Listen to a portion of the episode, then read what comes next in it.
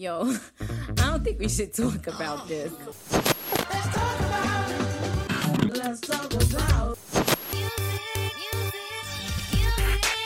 Bonjour à tous et bienvenue dans 3 minutes 49, la sélection Actu. Salut Romuald. Salut Adam, ça va? Bah pas trop mal et toi? Ouais, ça va, ça va. Prêt pour une émission euh, riche en nouveautés, à la fois en termes d'albums, mais aussi en termes de, de petites chroniques. Je crois qu'il y a une petite nouveauté aujourd'hui. Ouais, il y a, y a un petit truc au milieu, euh, on en parlera euh, en temps voulu. Quel est le programme? Le programme aujourd'hui, le nouvel album de Royal Blood, au niveau des chroniques, ainsi que, ainsi que celui de Kylie Minogue. Ouais, on va revenir sur Kylie Minogue, ça va être intéressant. On avait déjà parlé d'elle hein, dans C'est ça, une mais d'un album plus ancienne. de... Bah, de 25 ans. Ouais, la vache, ouais, ouais, effectivement. ouais. Donc on va voir si ça a changé, si ça a tant changé que ça depuis 25 ans.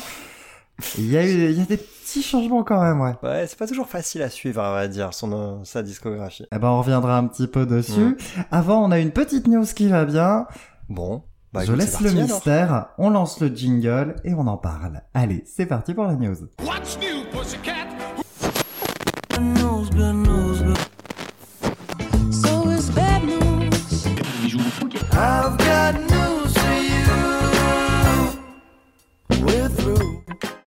Alors, euh, une news cette semaine. Euh, J'avais envie qu'on revienne un petit peu, moi, sur euh, sur encore parler beaucoup d'argent. J'adore l'argent, donc on va revenir dessus. Parce que je on crois va que tu allais dire que tu euh, adores Katy Perry, en fait. Euh, je préfère l'argent. Donc, euh, on va parler donc de Katy Perry qui vend son catalogue musical pour la modique somme de 225 millions de dollars. Ah oui, quand même. Ouais, ouais, ça va, quelques baguettes de pain, et puis ça y est, quoi. Ouais, voilà, environ Ouais. 225 millions de baguettes de pain. Quoi. Une boulangerie. Ouais, c'est- ça. Un sujet quand même qui me, qui me touche pas mal ce truc-là, parce que j'entends, j'entends beaucoup d'artistes depuis 5-6 ans qui vendent comme ça leur, euh, leur catalogue musical. Et C'est toujours des news qui me, qui me font bizarre, parce que j'ai l'impression que les, que les artistes euh, abandonnent en quelque sorte leur, euh, leur chanson ou les droits sur leur chanson.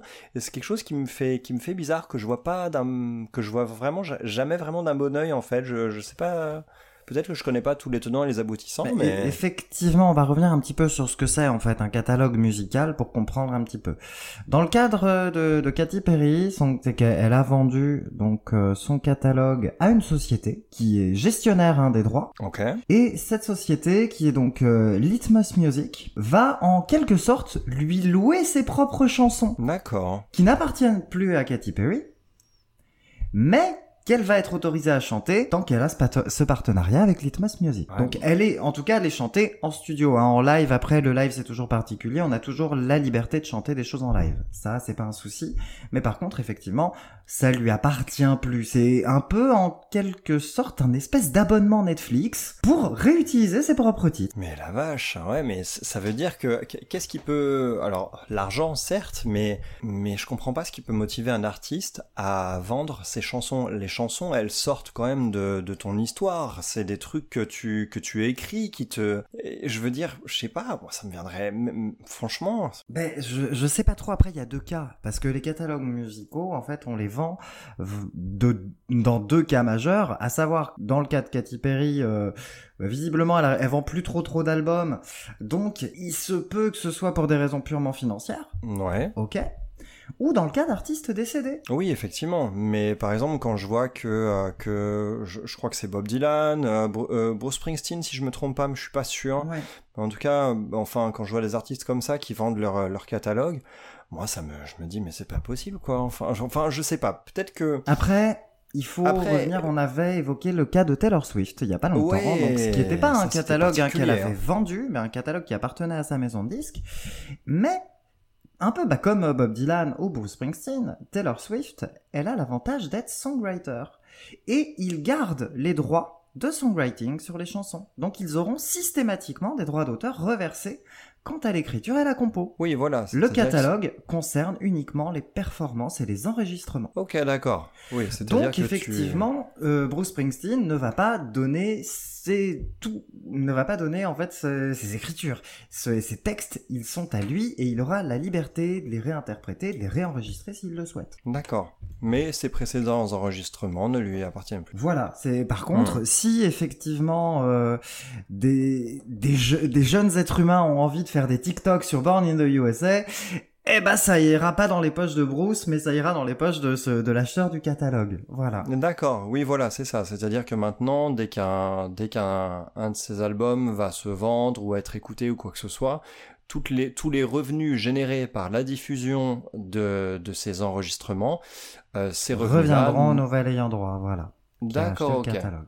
C'est compliqué, c'est vrai que c'est Ouais. assez flou et c'est un peu étrange comme démarche, d'autant que voilà, il y a, y a aussi euh, bah, les, song, les songwriters et c'est très, il y a plein de cas différents. C'est quasiment du cas par cas hein, qu'il faut faire.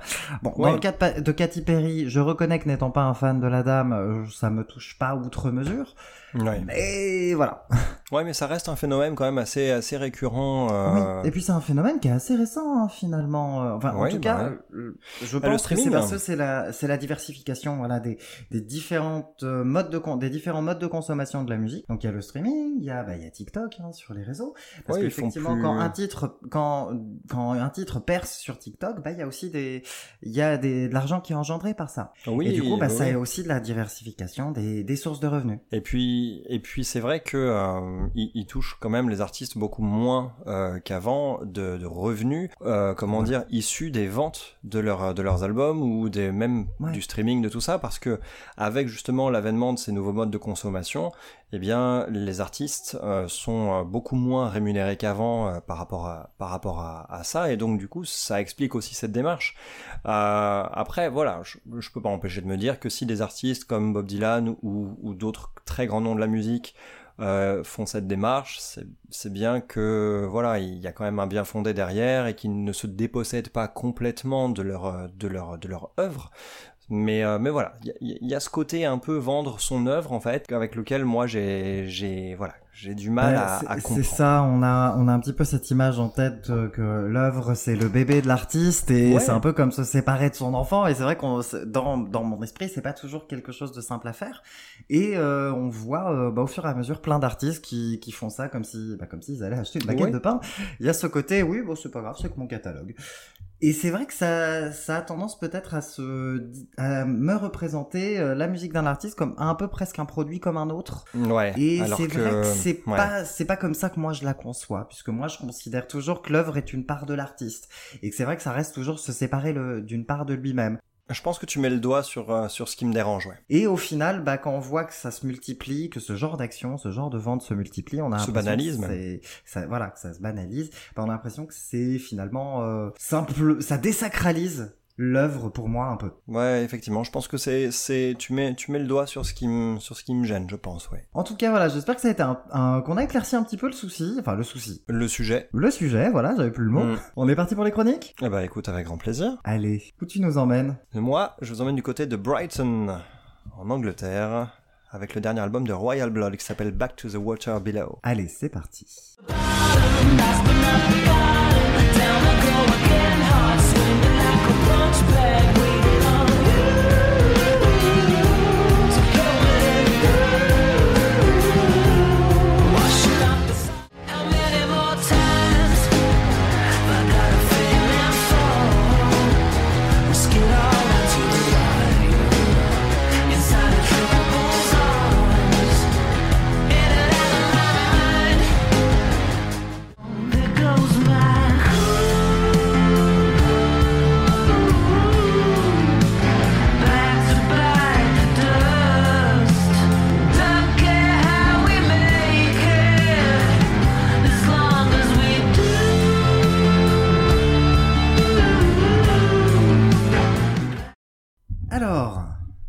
Présente-nous un peu Royal Blood. Royal Blood, c'est un groupe de rock, ou plutôt un duo, tout simplement parce que dans ce groupe, on a simplement Mike Kerr, le chanteur bassiste, car c'est un groupe de rock sans guitare, ce qui est quand même extrêmement rare et suffisamment rare pour être signalé, et le batteur Ben Thatcher, qui sont rencontrés en 2013, et, et donc ils sont originaires, comme je le disais, de Brighton, ce qui m'oblige à faire une dédicace à la légendaire Julie Brighton, bien évidemment, ma chère et tendre. Euh, donc, ouais, j'étais obligé, j'étais bien, obligé. coucou Julie. euh, On sait voilà. jamais qu'elle écoute l'émission de temps en temps, ce serait cool. Mais en tout cas, Euh, ce duo Royal Blood, maintenant, ça fait une petite dizaine d'années qu'ils sont là. Ils sortent aujourd'hui un quatrième album qui fait suite à une recherche de style un petit peu sur l'album précédent, parce que ils sont passés d'un son qui était quand même extrêmement lourd, qui vient de naturellement de leur euh, bah, de leur type de formation, à quelque chose d'un peu plus recherché, un peu plus dense, un peu plus électro. Et aujourd'hui, on a un quatrième album qui pioche peut-être un petit peu dans tout ça. Qu'est-ce que qu'est-ce que tu en penses? Alors, euh, bah, Royal Blood, moi je découvre hein, complètement Royal Blood, donc euh, c'est hyper intéressant. Et tu l'as dit, il hein, n'y a pas de guitare, quasiment pas. Ouais, il y en a que sur un morceau qui est le dernier. ouais. Hmm. Voilà, il y a un son qui est assez, qui a, qui a le mérite de pas manquer de personnalité déjà, Ah oui, ça c'est clair, ouais. et surtout il y a de la patate, et surtout il y a un sens de la mélodie pop qui a coupé le souffle sur la totalité d'albums chez moi. On avait fait une chronique il y a, il y a un certain temps sur le groupe de Subways et j'avais retrouvé, j'ai retrouvé exactement le même type de sensation que sur cet album-là. À Oh. savoir que je me suis senti plein d'énergie, que j'ai kiffé les moments pop avec des fulgurances mélodiques vraiment partout. Parce que oui, c'est un groupe de rock, mais je trouve qu'il y a un vrai sens pop au niveau de la mélodie. Il y a quelque chose d'assez redoutable tout le temps. On est dans l'efficacité quasiment sans cesse. Peut-être un petit peu sur la fin où ça se calme un peu. Ouais, ça se calme un peu. L'album est court, ceci dit. hein. Il doit, il doit, Oui. il excède à peine la demi-heure pour une Ouais, dizaine de vrai. morceaux. Oui, mais je pense que c'est bien. Parce Oui, que honnêtement, ça aurait, il aurait pas, il aurait pas dû être. Mais vraiment, non, j'ai, j'ai pris du plaisir. Après, est-ce que réellement je le réécouterais beaucoup? C'est pas dit. Alors, je peux comprendre. Je peux comprendre. Et là où je te rejoins, effectivement, c'est sur le fait que Royal Blood ont toujours eu ce côté très pop et ce sens vraiment hyper développé des mélodies qui t'attrapent instantanément. Les mélodies vocales, souvent soutenues par des harmonies plutôt sympas, et des riffs de, alors j'allais dire de guitare, non, sors de ce corps, des riffs de basse euh, vraiment Oui. hyper, euh, hyper, euh, comment dire, léchés, souvent extrêmement énergiques, simples et efficaces à la fois, comme euh, dans un style complètement différent, ce qu'on peut trouver chez ACDC, qui, avec trois accords, nous sortent 40 milliards de, de riffs plus calchi les uns que les autres. Eh bien, on, a ce sens du riff, en fait, hein, chez Royal Blood, et on a aussi une certaine science du son, parce que cette absence de guitare, elle est palliée par beaucoup d'effets. Euh, si on ne le sait pas, qu'il n'y a pas de guitare, c'est pas facile de s'en rendre compte, tout Mais simplement. c'était mon cas hein. au début. C'est Ouais. vrai que je me disais tiens, elle sonne chelou cette guitare. Et c'est, il a fallu que tu me dises effectivement que c'était pas la guitare pour que je me dise mais oui, c'est vrai, c'est la Bah, basse. La basse qui dire- est over trafiquée. Ouais, la basse, elle est très trafiquée, surtout. su- Et alors, on- dans les solos, en plus, les solos ont une espèce de simplicité. Alors, ils sont très rares et ils ont une certaine simplicité qui, qui vient justement, je pense, de, bah, de, la, de la dextérité que qu'offre cet instrument. euh.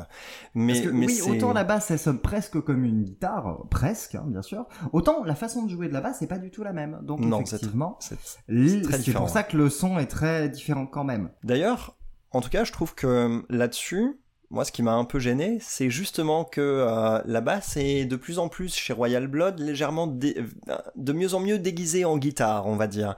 Et ça me dérange parce que bah j'aimerais bien qu'il y ait le truc assumé complètement, bah qu'il y ait rien qui sonne comme une guitare. Moi, qui suis pourtant un amoureux de cet instrument, c'est quelque chose que je retrouvais sur leurs premiers albums. Je, parlerai de leur discographie un peu plus tard, mais ce côté justement euh, pleinement assumé d'avoir euh, une formation si particulière me manque peut-être un petit peu maintenant quand on a des sons qui se rapprochent un peu un peu trop, on va dire, des sons de guitare euh, sur leurs albums. Ça m'a fait le cas, ça m'a fait ça m'a fait cette sensation, ça m'a donné cette sensation sur ce nouvel album, à tel point que je suis ensuite vraiment allé creuser pour vérifier qu'ils utilisent. Je me suis dit ça y est, ils utilisent des guitares. Après, pourquoi pas, hein, ceci dit. hein, on a on a des groupes comme ça. Moi, ça me fait penser à Keen, qui est un groupe euh, qui était aussi un groupe de rock sans guitare, qui Oui, petit à petit, ouais. au bout de 3-4 albums, s'est mis à intégrer de la guitare, et pourquoi pas, ça donnait d'ailleurs des morceaux plutôt catchy. Mais là, voilà, j'ai dû vraiment aller me renseigner sur l'album pour euh, en avoir le cœur net, et effectivement, il y a de la guitare que sur Waves, qui est le dernier morceau. Donc, euh, Effectivement, j'avais l'impression qu'il y en avait plus, hein, perso.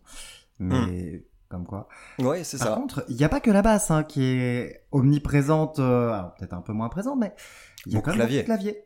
Beaucoup de claviers. et du très très bon clavier. Oui, du très très bon clavier, beaucoup de claviers depuis leur album précédent euh, particulièrement, où ils ont commencé à diversifier un peu plus leur son.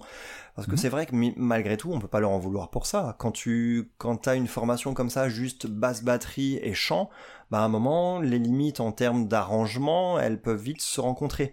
Donc du coup, ça nécessite de creuser. Et là où il faut je pense, euh, re- remettre l'église au centre du village, c'est que Royal Blood, en fait, pour eux, ce qui est le plus important, c'est de faire des belles chansons, en fait, de faire des bonnes chansons. Et donc, si à un moment, ils doivent, en fait, bah, trans- transgresser les règles qui se sont eux-mêmes fixées par leur formation pour euh, avoir tel son dans un morceau ou tel son dans un morceau, ils vont pas hésiter à aller chercher une guitare, un clavier, n'importe quoi d'autre.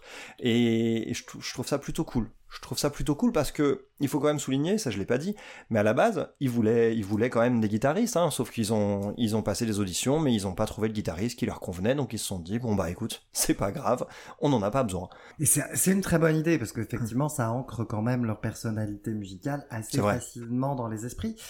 Après, ils ont pas besoin de ne pas avoir de guitare pour avoir de la personnalité. Je trouve que l'album, malgré tout, il y a, comme je disais, hein, moi c'est surtout la qualité des mélodies que j'ai remarqué en premier, plus que l'absence de guitare en fait. Ouais, tout à fait. Il y a une vraie identité sonore et Il il y a un vrai, sens identité. d'écriture euh, et de composition.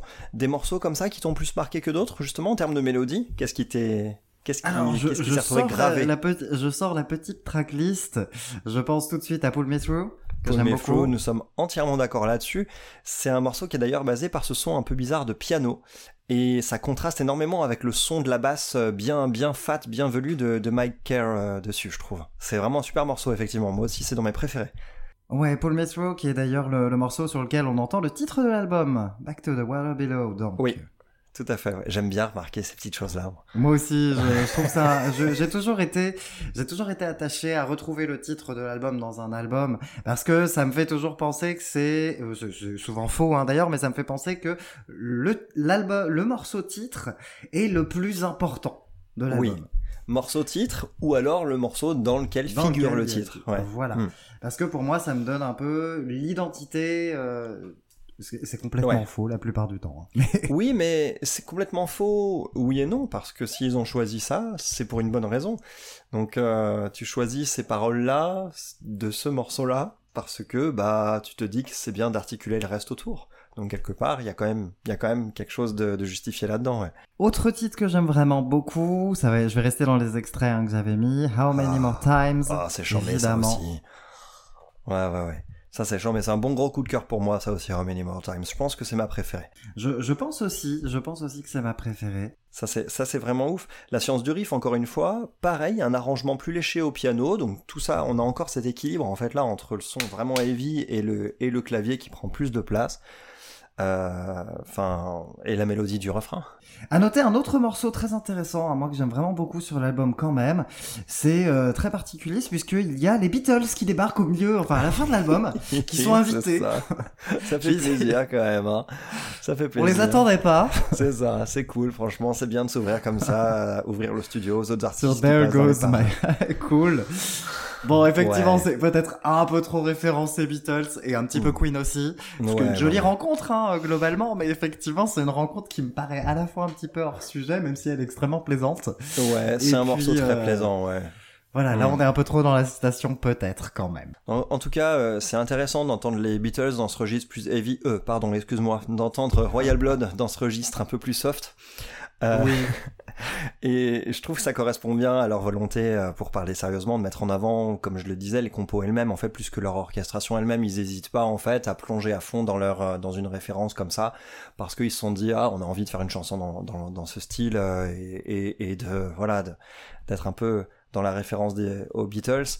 Ils ont pas hésité à sortir de leur style habituel pour dégainer ce truc-là, et c'est, voilà, c'est pleinement assumé, en fait, tout simplement. Oui, et puis en vrai, le morceau est une réussite, donc ça me dérange pas. Même si au début on se dit, tiens, qu'est-ce que tu fais là, Ouais. lui Mais, mais c'est quand même une réussite. Donc à partir du moment où c'est bien fait, bah, je peux pas bouder mon plaisir en fait. Toi aussi, t'as entendu un solo de guitare sur cette chanson? Oui, Mais, oui, mais a priori, c'est de la basse, ça me rend fou.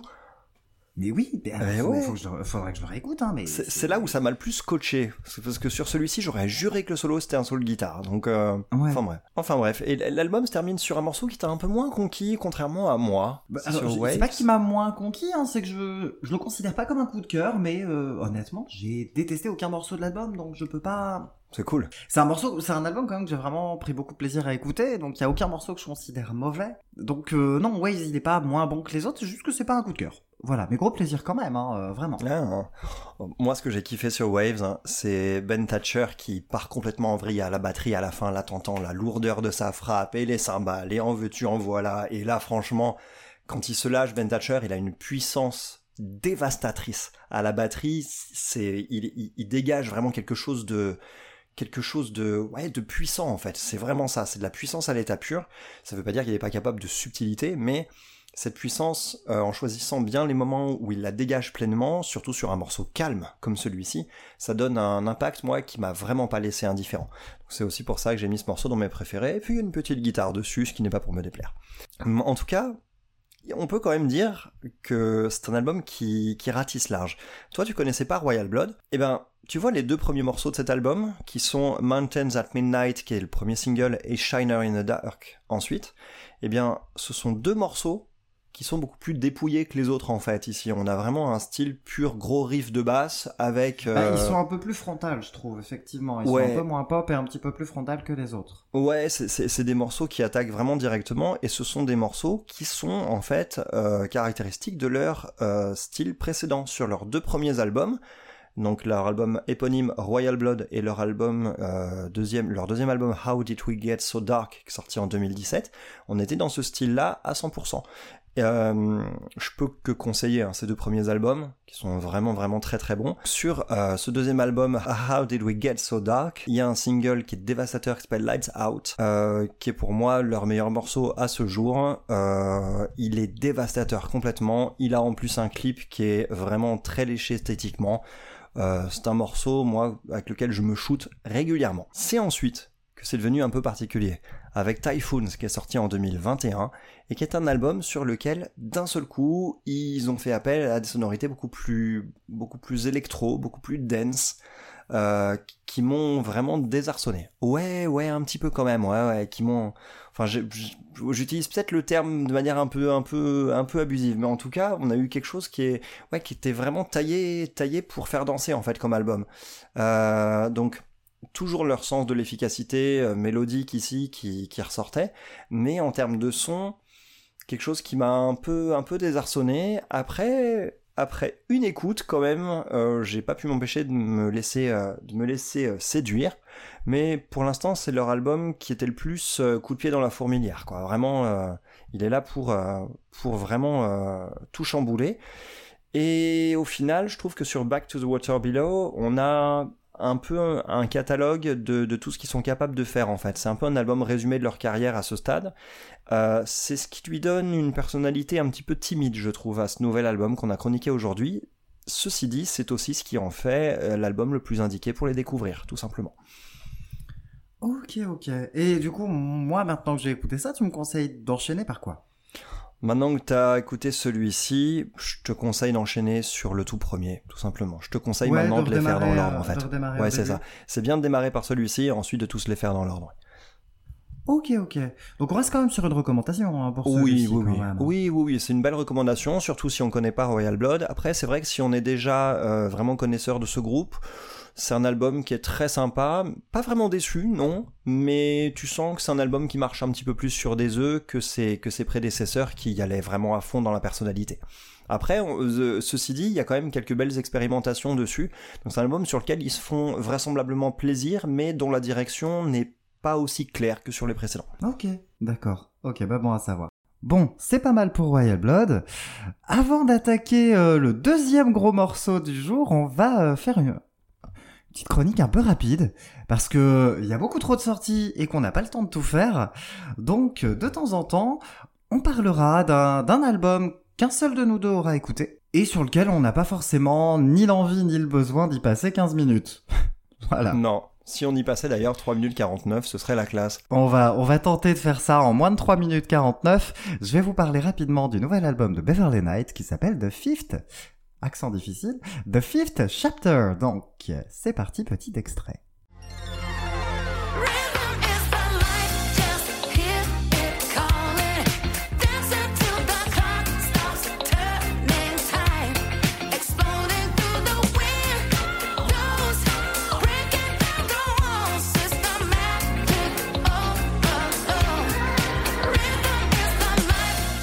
Bon, ça, ça sonne pas trop mal, dis donc. Alors, Beverly. Mais ça, ça sonne pas mal, hein, Systematic Overload, j'aime bien, moi. Alors, après, il y a plein d'autres choses hein, sur cet album-là, évidemment. Donc, The Fifth Chapter, co- contrairement à ce que son nom là indique, c'est son neuvième album et pas du tout le cinquième. voilà. Commence bien, ça me plaît. C'est le neuvième album de Beverly. Beverly qui a démarré sa carrière en 1995 avec donc euh, son premier album de B-Funk et elle a un petit peu redistribué les cartes du, du R&B de l'époque, du moins euh, au Royaume-Uni. Elle a longtemps été considérée hein, comme une des reines de la soul là-bas. Et a une carrière euh, plutôt plutôt réussie, moi que j'aime quand même assez, sur lesquelles elle arrive à osciller entre pop très marqué pop, R&B très R&B, parfois très néo soul, parfois complètement rétro et bah, c'est un petit peu exactement ce qui se passe dans cet album-là. C'est que c'est un album qui veut tout faire. C'est un album qui va être à la fois house, à la fois dance, à la fois pop, à la fois très R&B. Et elle a même ressorti Diane Warren du Formol, je sais pas pourquoi. Diane Warren, pour rappeler, c'était une des co-autrices cultes de Whitney Houston. Parce Hmm. que oui, il y a beaucoup de Whitney Houston aussi chez Beverly, et c'est un petit peu ce qui me pose problème, c'est que j'ai l'impression de voir une chanteuse un peu, un peu hors de son époque, qui est plus, qui a plus vraiment de pertinence en 2023 Hmm. qui fait que c'est un album qui est pas désagréable, mais qui est sorti avec bien 15 ans de retard. Et les tentatives de, les, les tentatives de modernité ne marchent pas. Même Ouais, si ça- elles sont quand même sympathiques, elles sonnent quand même désespérément kitsch. Ah ouais, c'est souvent, c'est souvent ça. hein. Je pense quand on n'assume pas pleinement le côté rétro euh, et qu'on essaye de mettre des petites touches de modernité un peu artificielles, souvent j'ai remarqué sur pas mal d'albums que ça sonne, euh, bah ça sonne, ça sonne kitsch ou alors faute de goût, au pire. Ben c'est ça. Et c'est même kitsch dans sa façon de chanter, parce qu'il y a une filiation avec Whitney Houston, c'est-à-dire qu'elle va pousser, elle va nous faire des vibes à ne plus savoir qu'en faire. Et c'est... Alors c'est sympa, moi j'aime bien les vibes. J'adore quand elles en font des gigatonnes. Et en plus, chez Beverly, il y a aussi quelque chose de particulier, c'est que maintenant c'est aussi une, euh, une comédienne qui joue dans beaucoup beaucoup de musicals à Londres. Ah, Donc du coup, elle a aussi cette façon de chanter là, qui est ce côté, très... ce côté théâtral là. Voilà, très théâtral, exactement. Ce qui fait que, bah, The Fifth Chapter, il m'a un petit peu laissé de côté. Chez moi, ça a pas complètement pris. Donc il y a des choses qui marchent, notamment euh, deux titres aux influences un peu gospel qui marchent bien. Il y a Systematic Overload qui sent bon le Niles Rogers, mais effectivement, c'est un album qui est pas assez cohérent et elle rate quand même pas mal de marches. Donc, euh, si on doit écouter Beverly, moi je vais conseiller surtout deux albums l'excellentissime Music City Soul qui était sorti en 2007, où là on est sur un album purement rétro. Et c'est un pur bonheur parce que c'est réussi de A à Z. Et c'est vraiment là, elle a de la pertinence dans ce côté rétro parce que justement c'est pile la bonne chaussure pour son, son pied qui en fait des fois un peu des caisses. Mais euh, et deuxième album que je conseillerais, bah pareil, ça va être Soulsville, sorti en 2016, où là pareil, on est toujours sur de la rétro, mais où elle va essayer de s'inspirer du son Stax. Voilà, donc avec plus de cuivre, où elle va reprendre euh, pas mal de, de titres originaux, elle va, enfin, pas mal de, de titres un peu cultes, elle va reprendre notamment Hound Dog. Ah oui, en effet, ouais, ouais. Donc voilà, c'est maîtrisé. Dommage pour The Fifth Chapter, donc. Mais est-ce que tu t'es chronométré Attention, 3 minutes 49. Maintenant, on a fait le tour. On a fait le tour, on y était C'est magnifique. On est pas mal On est pas mal. Bon, bah écoute, en termes de chronique, on a encore du boulot qui nous attend. Je te propose qu'on enchaîne avec le nouvel album de Kylie Minogue. C'est ça qui s'appelle Tension, c'est parti.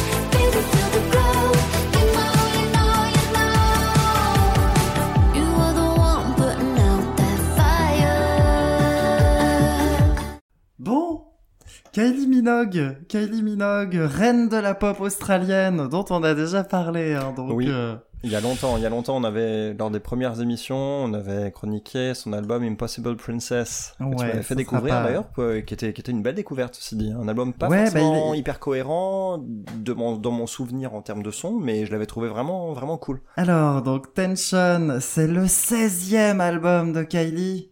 Ah, Elle est là depuis les années 80, non Elle est là depuis 1988. Pareil qu'elle dort, euh, elle dort dans le formol, elle aussi. Carrière hein. de Kylie Minogue à mon âge. Ah, vache, ouais. Ça fait un petit coup de vieux. Enfin, pour elle Ouais, surtout. j'avoue. Ouais, le coup de vieux, elle a pas l'air de, elle a pas l'air de trop le sentir, son, le coup de vieux, elle, hein. euh. Mais non, non, non, elle a l'air de plutôt, elle a l'air de plutôt bien le vivre. Et puis alors, c'est assez génial, c'est que en plus, bah, Padam Padam, c'est un tube et c'est un tube partout. Ouais. Ce qui est très très rare pour euh, une personne de cet âge-là, surtout une femme en fait. Et moi, ça m'enthousiasme pas mal. Elle, elle, elle, a, toujours réussi à rester, euh, rester dans le coup à chaque fois qu'elle sort un truc, il y a quand même un certain événement autour. Et, euh, et elle est capable de, un peu à l'image d'une, alors d'une Madonna, même pour qui ça s'est un peu calmé ces dernières années, mais Oui. un, un, un peu, un- elle a un peu cette aura qui fait que euh, elle sort un truc et en fait ça marche Bah, systématiquement c'est quasiment. toujours un petit événement quand même dans le monde de la pop, hein, un nouveau Kylie Minogue. Donc, Mm. euh, Et cet événement, du coup, ça a donné quoi, Tension? Oh, alors, j'étais, non non non non non, non attention, faut pas se fier à cette onomatopée. Pour- C'était le, Voilà, la vie le plus violent C'est ça. C'est tout ce que j'avais à dire. Non, non, non. Faut pas se fier à ça. C'est juste que c'est difficile de, c'est difficile de, pour moi de m'exprimer sur cet album-là parce qu'il m'a un peu désarçonné. J'ai trouvé qu'il était Ah loin si d'être part, désagréable. si on part de, de The Possible Princess pour passer à Tension, il y a clairement des, des Ouais. petites Ah choses oui, qui séparent, ouais. Bah, je trouve que c'est un album qui cherche à, qui cherche, et d'ailleurs qui parvient à cocher toutes les cases euh, un peu clichés des années 70-80, de tous les styles musicaux euh, qui brillaient euh, dans cette époque-là. On peut même taper un peu dans les années 90 avec ce côté dance, mais il y a du, il y a un peu du disco aussi, il y a tout ça. Enfin, et, et je trouve que je trouve que du coup on navigue un peu trop dans les influences. Je trouve que c'est un c'est un album qui peine à exister au-delà de l'exercice de style. En fait, on perçoit plus les influences que les chansons elles-mêmes. En tout cas, c'est un peu l'impression que j'ai eue sur les premières écoutes.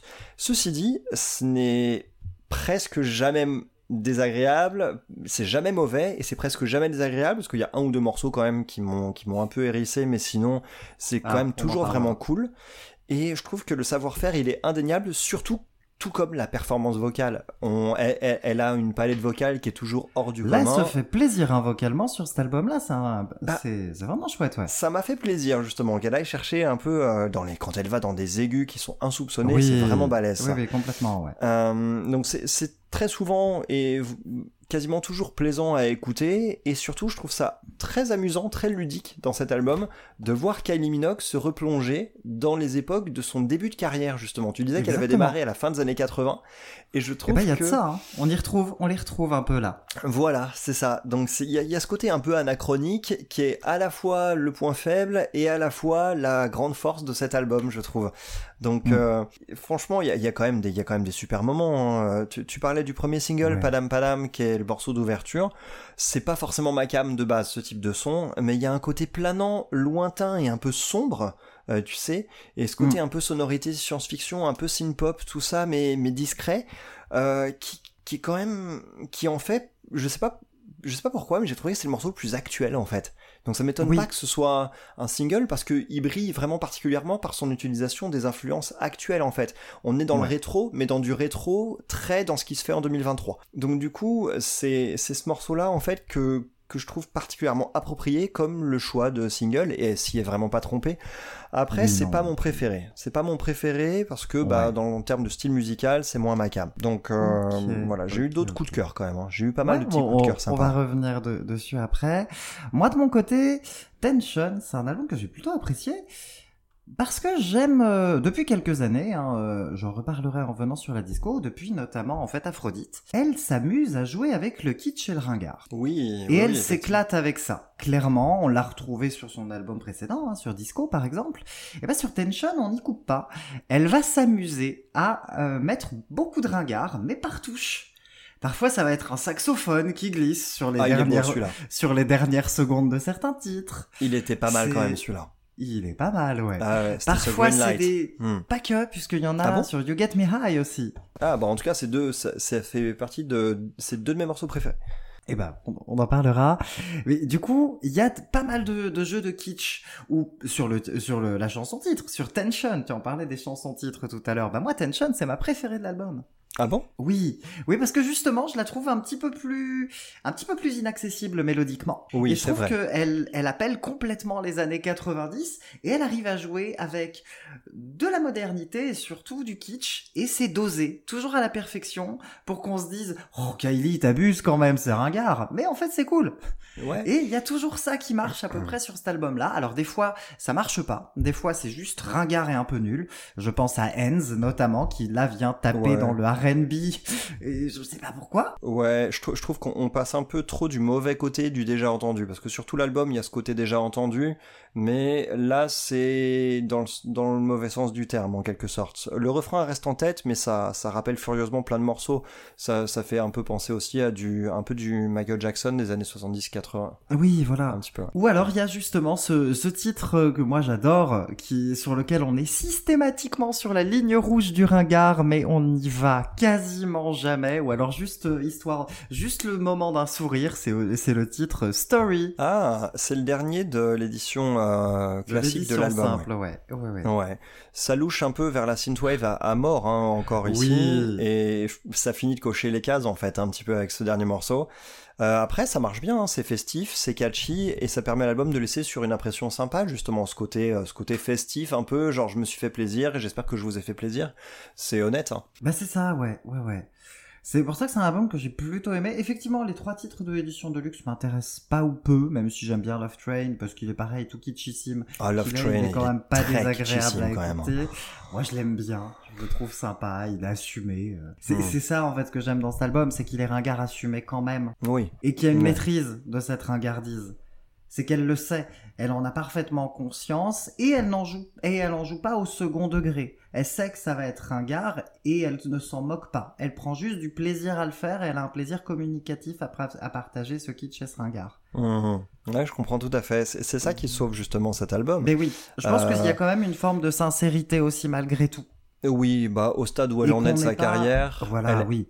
Et contrairement à, pour, pour euh, reprendre un peu le parallélisme avec Madonna, contrairement à la démarche de Madonna qui a été à partir de Hard Candy, et peut-être même on peut remonter jusqu'à Confessions on a Dance Floor, mais plus à Hard Candy, de, de rester actuel à tout prix.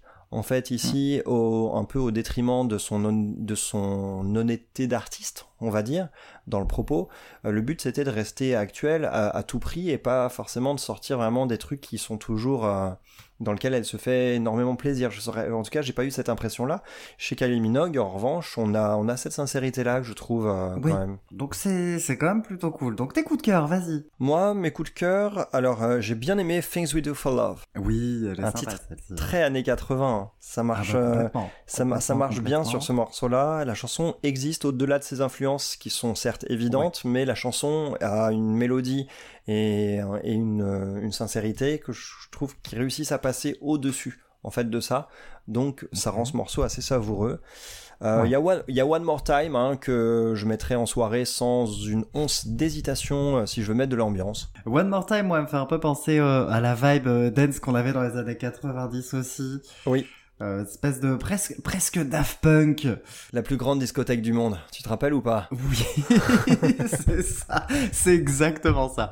C'est exactement ça. Ah, Il y, a, il y a You Still Get Me High dont tu me parlais aussi tout à l'heure euh, avec un saxo du coup sur la fin? Ouais, sur la toute fin. Ah il y a ouais trois, il doit y avoir 4-5 notes de Ah, saxo pas fait à gaffe. peine. À Ça peine donne la pêche, en tout cas. le morceau. Ça, ouais, ça donne vraiment la pêche. Pareil, je trouve que on est vraiment pile sur le, sur ce moment où on n'est jamais tout à fait ringard, mais on n'est jamais tout à fait moderne.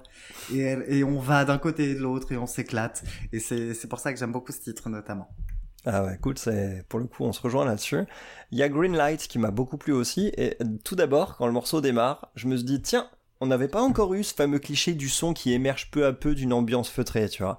Oui, euh, l'ouverture du morceau, je me dis tiens, ça y est, hop, ça, on va cocher, ça y est, on n'avait pas encore eu.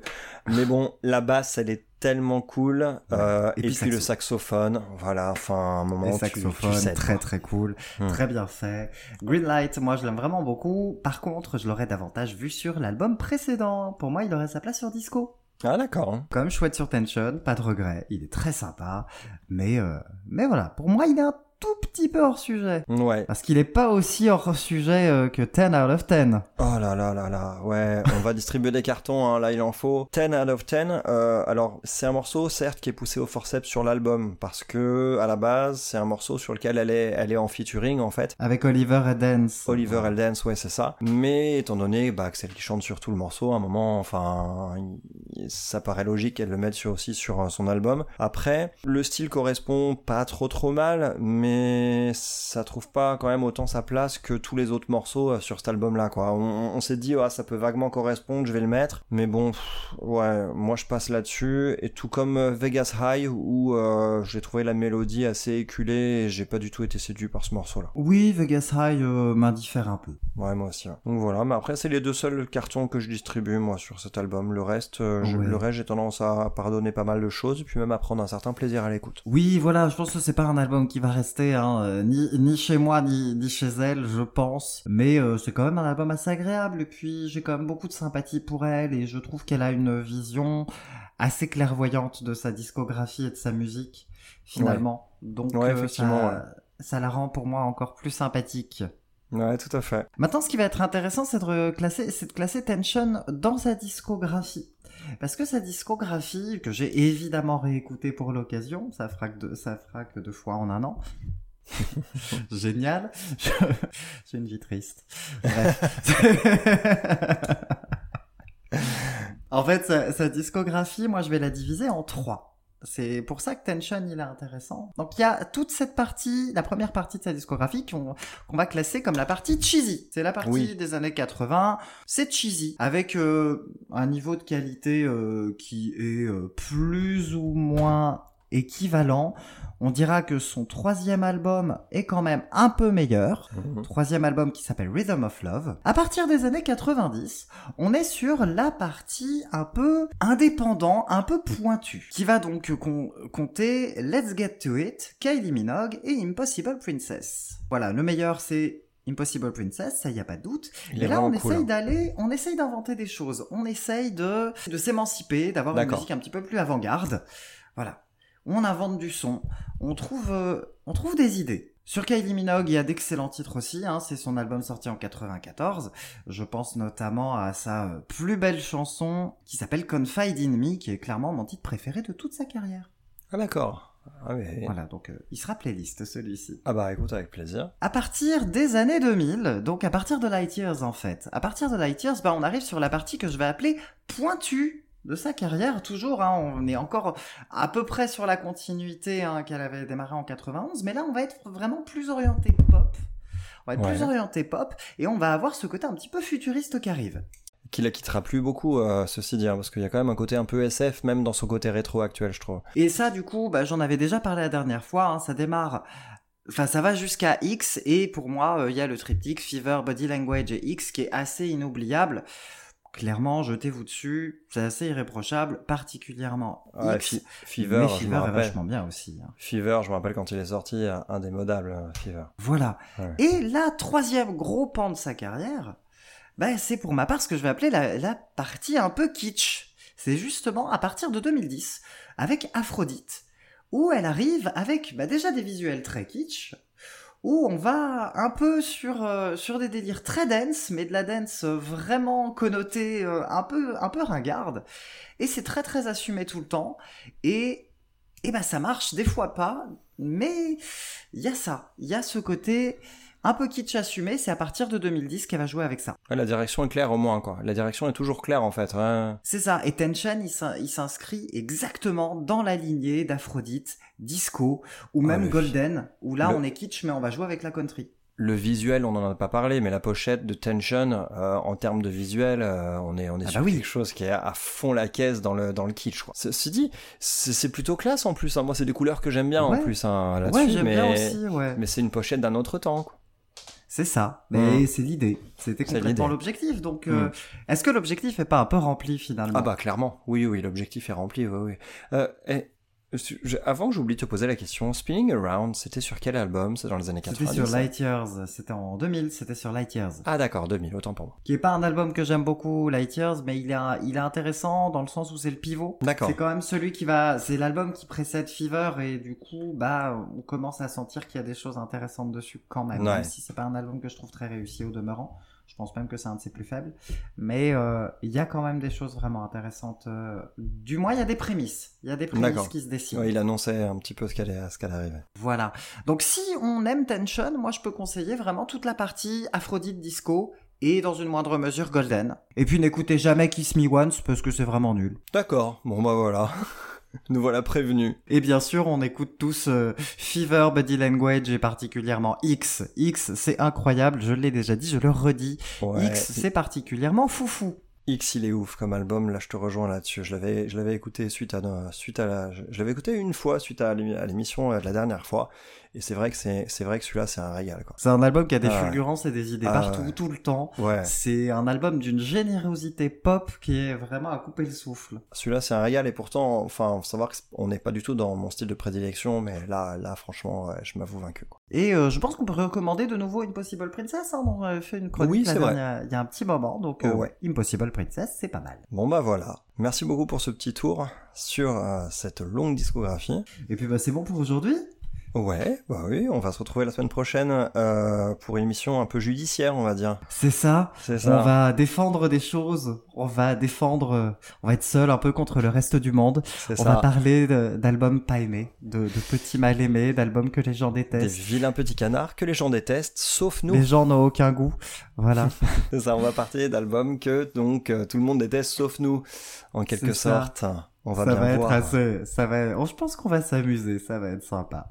Bon bah écoute, j'ai hâte. On se retrouve la semaine prochaine pour cette émission rétro. Adam, en attendant, porte-toi bien. Oui. Merci à toi. Merci à tous pour l'écoute. Et on se retrouve dans une semaine. Salut Allez, tout le à monde. bientôt. Ciao.